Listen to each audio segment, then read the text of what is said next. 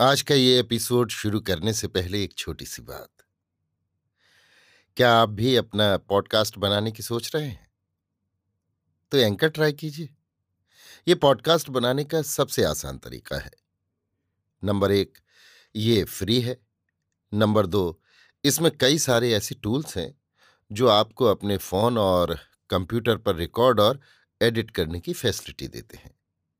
Number तीन आप अपने पॉडकास्ट को डिस्ट्रीब्यूट भी कर सकते हैं, जिससे इसे स्पॉटिफाई और दूसरे प्लेटफॉर्म पर सुना जा सके। तो डाउनलोड कीजिए फ्री एंकर ऐप या विज़िट कीजिए एंकर डॉट एफ़ पर अपना पॉडकास्ट स्टार्ट करने के लिए। ये तो थी एक छोटी सी जानकारी, और अब शुरू करते हैं एपिसोड का सिलसिला। तो आज के एपिसोड में लीजिए सुनिए मुंशी प्रेमचंद के लिखे उपन्यास, वरदान का भाग छह, डिप्टी श्यामाचरण, मेरी यानी समीर गोस्वामी की आवाज़ में।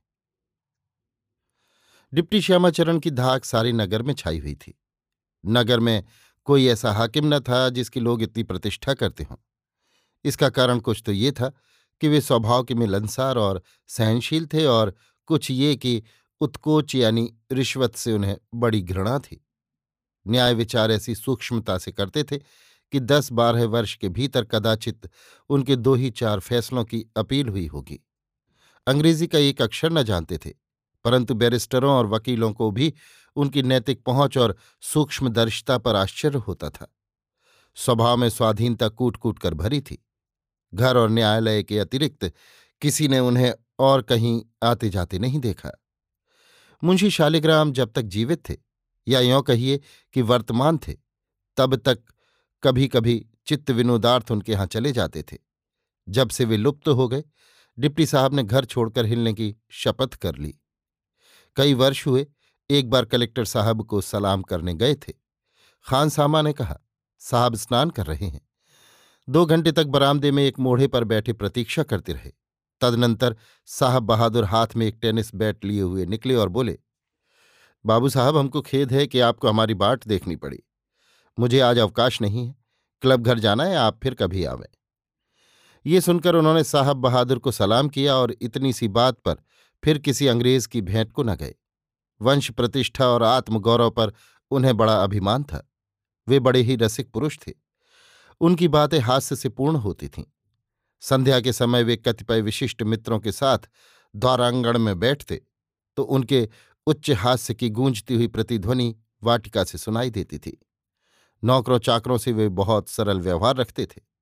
यहाँ तक कि उनके संग अलाव के पास बैठने में भी उनको कुछ संकोच न था। परंतु उनकी धाक ऐसी छाई हुई थी कि उनकी इस सज्जनता से किसी को अनुचित लाभ उठाने का साहस न होता था।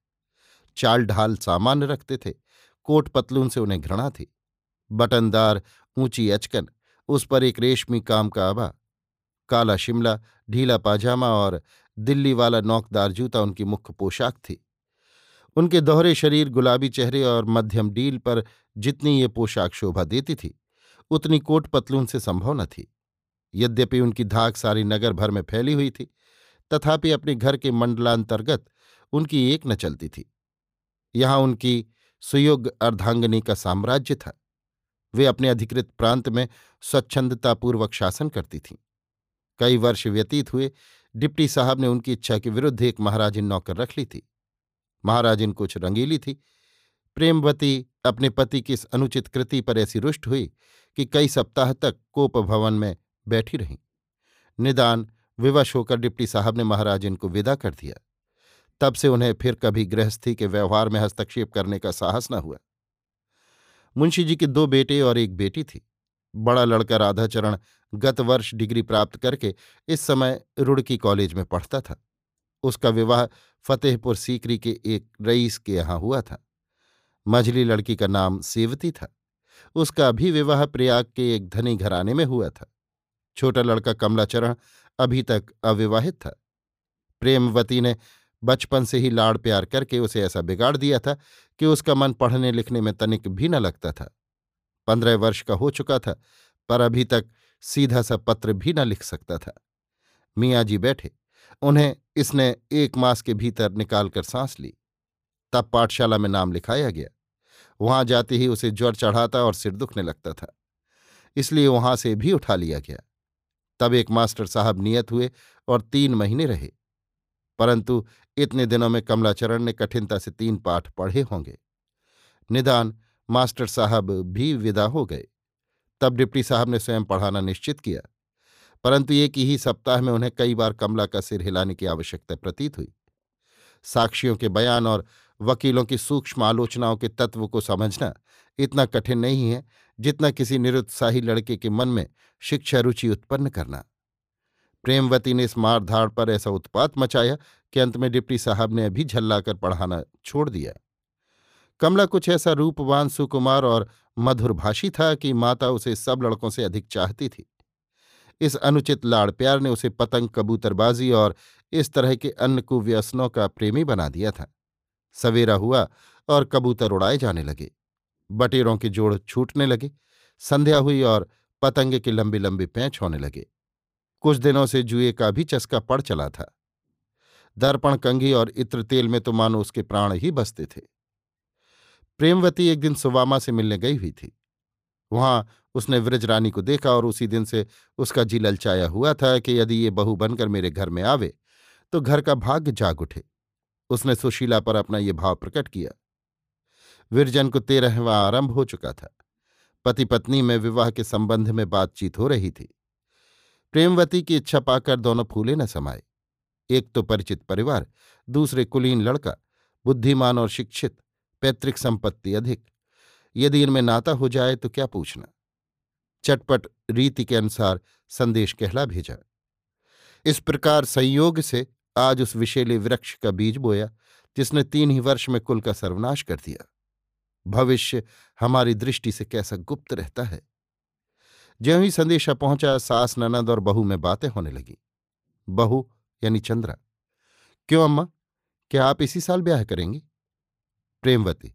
और क्या? तुम्हारे लालाजी के मानने की देर है।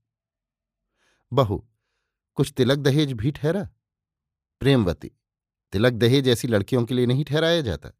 जब तुला पर लड़की लड़के बराबर नहीं ठहरती, तभी दहेज का पासंग बनाकर उसे बराबर कर देते हैं। हमारी व्रजरानी कमला से बहुत भारी है। सेवती, कुछ दिनों घर में खूब धूमधाम रहेगी। भाभी गीत गाएँगी। हम ढोल बजाएँगे, क्यों भाभी? चंद्रा। मुझे नाचना गाना नहीं आता। चंद्रा का स्वर कुछ भद्दा था। जब गाती स्वर भंग हो जाता था, इसलिए उसे गाने से चिढ़ थी। सेवती, ये तो तुम आप ही कहो, तुम्हारे गाने की तो संसार में धूम है। चंद्रा जल गई, तीखी होकर बोली, जिसे नाच गाकर दूसरों को लुभाना हो, वो नाचना गाना सीखे। सेवती, तुम तो तनिक सी हँसी में रूठ जाती हो। जरा वो गीत गाओ तो तुम तो श्याम बड़े बेखबर हो। इस समय सुनने को बहुत जी चाहता है। महीनों से तुम्हारा गाना नहीं सुना। चंद्र, तुम ही गाओ, कोयल की तरह कूकती हो। सेवती, लो, अब तुम्हारी यही चाल अच्छी नहीं लगती। मेरी अच्छी भाभी तनिक गाओ।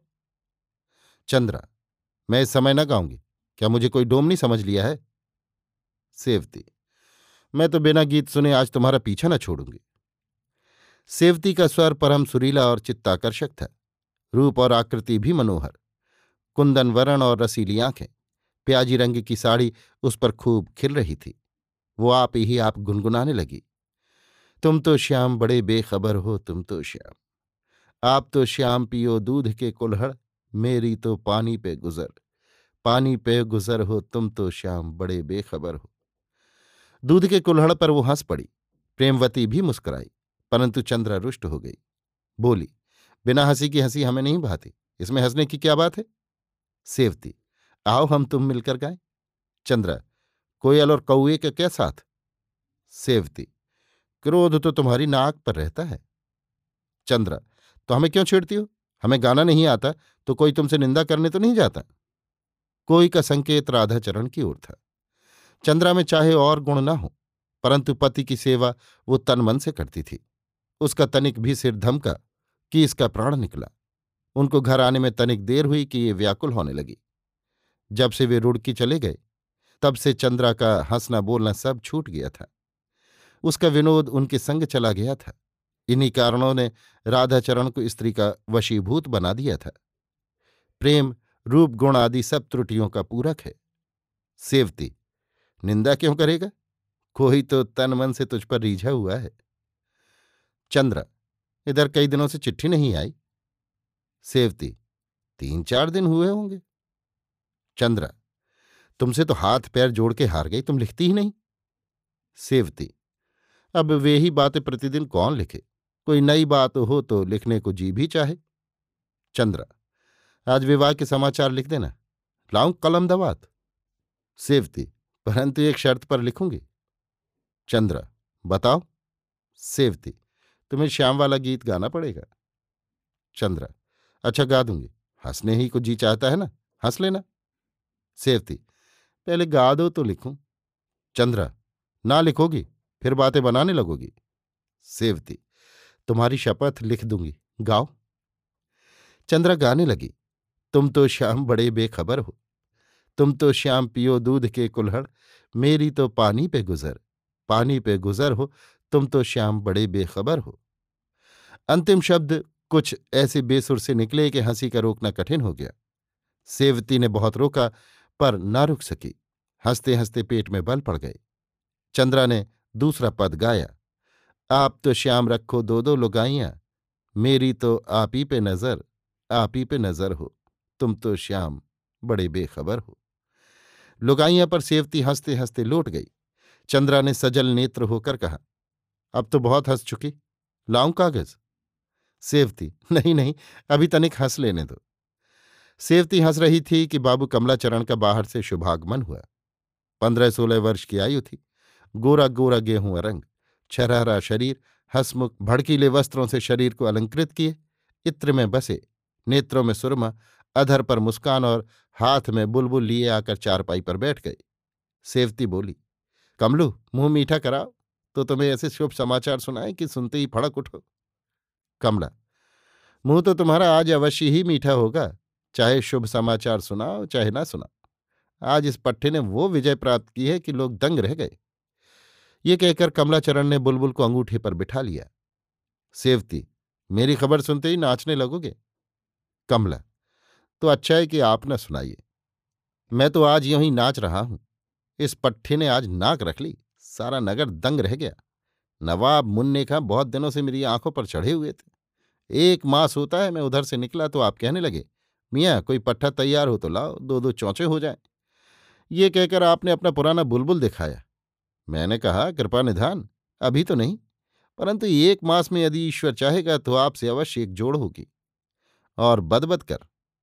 आज आगा शेर अली के अखाड़े में बदान की ठहरी। पचास पचास रुपए की बाजी थी।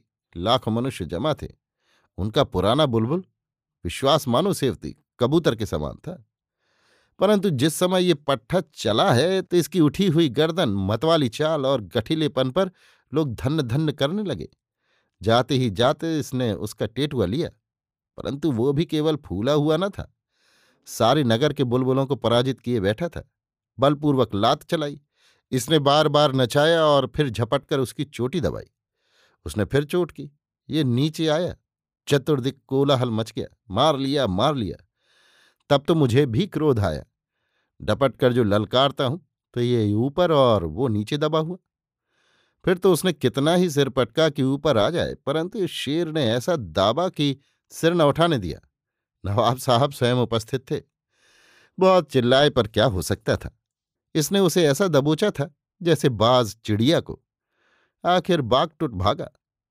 इसने पाली के उस पार तक पीछा किया, पर ना पा सका। लोग विस्मय से दंग हो गए। नवाब साहब का तो मुखमलिन हो गया। हवाइयाँ उड़ने लगी। रुपए हारने की तो उन्हें कुछ चिंता नहीं, क्योंकि लाखों की आय है। परंतु नगर में जो उनकी धाक बंधी हुई थी, वो जाती रही। रोते हुए घर को सिधारे। सुनता हूँ, यहाँ से जाते ही उन्होंने अपने बुलबुल को जीवित ही गाड़ दिया। ये कहकर कमलाचरण ने जेब खनखनाई। सेवती तो फिर खड़े क्या कर रहे हो? आगरे वाले की दुकान पर आदमी भेजो। कमला, तुम्हारे लिए क्या लाऊं भाभी? सेवती, दूध के कुल्हड़। कमला, और भैया के लिए? सेवती, दो दो लुगाइयाँ। ये कहकर दोनों ठट्ठा मारकर हंसने लगे।